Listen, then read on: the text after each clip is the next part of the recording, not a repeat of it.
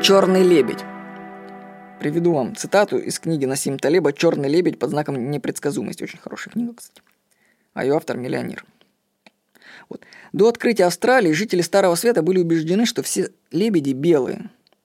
Их непоколебимая уверенность вполне подтверждалась опытом. Встреча с первым черным лебедем должно быть сильно удивила орнитологов, но эта история важна по другой причине. Она показывает, в каких жестких границах наблюдения или опыта происходит наше обучение, как относительно наше познание. Одно единственное наблюдение может перечеркнуть аксиому, выведенную на протяжении нескольких тысячелетий, когда люди любовались только белыми лебедями. Для ее опровержения хватило одной черной птицы. История о черном лебеде – это лекарство от неуверенности.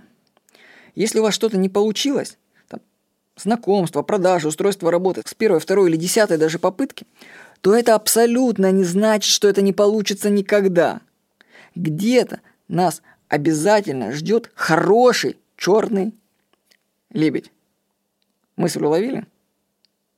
То есть не факт, что если вы повторяете, что у вас не получается, не факт, что в будущем это невозможно. Когда-нибудь повезет и произойдет то, чего ты не ожидаешь.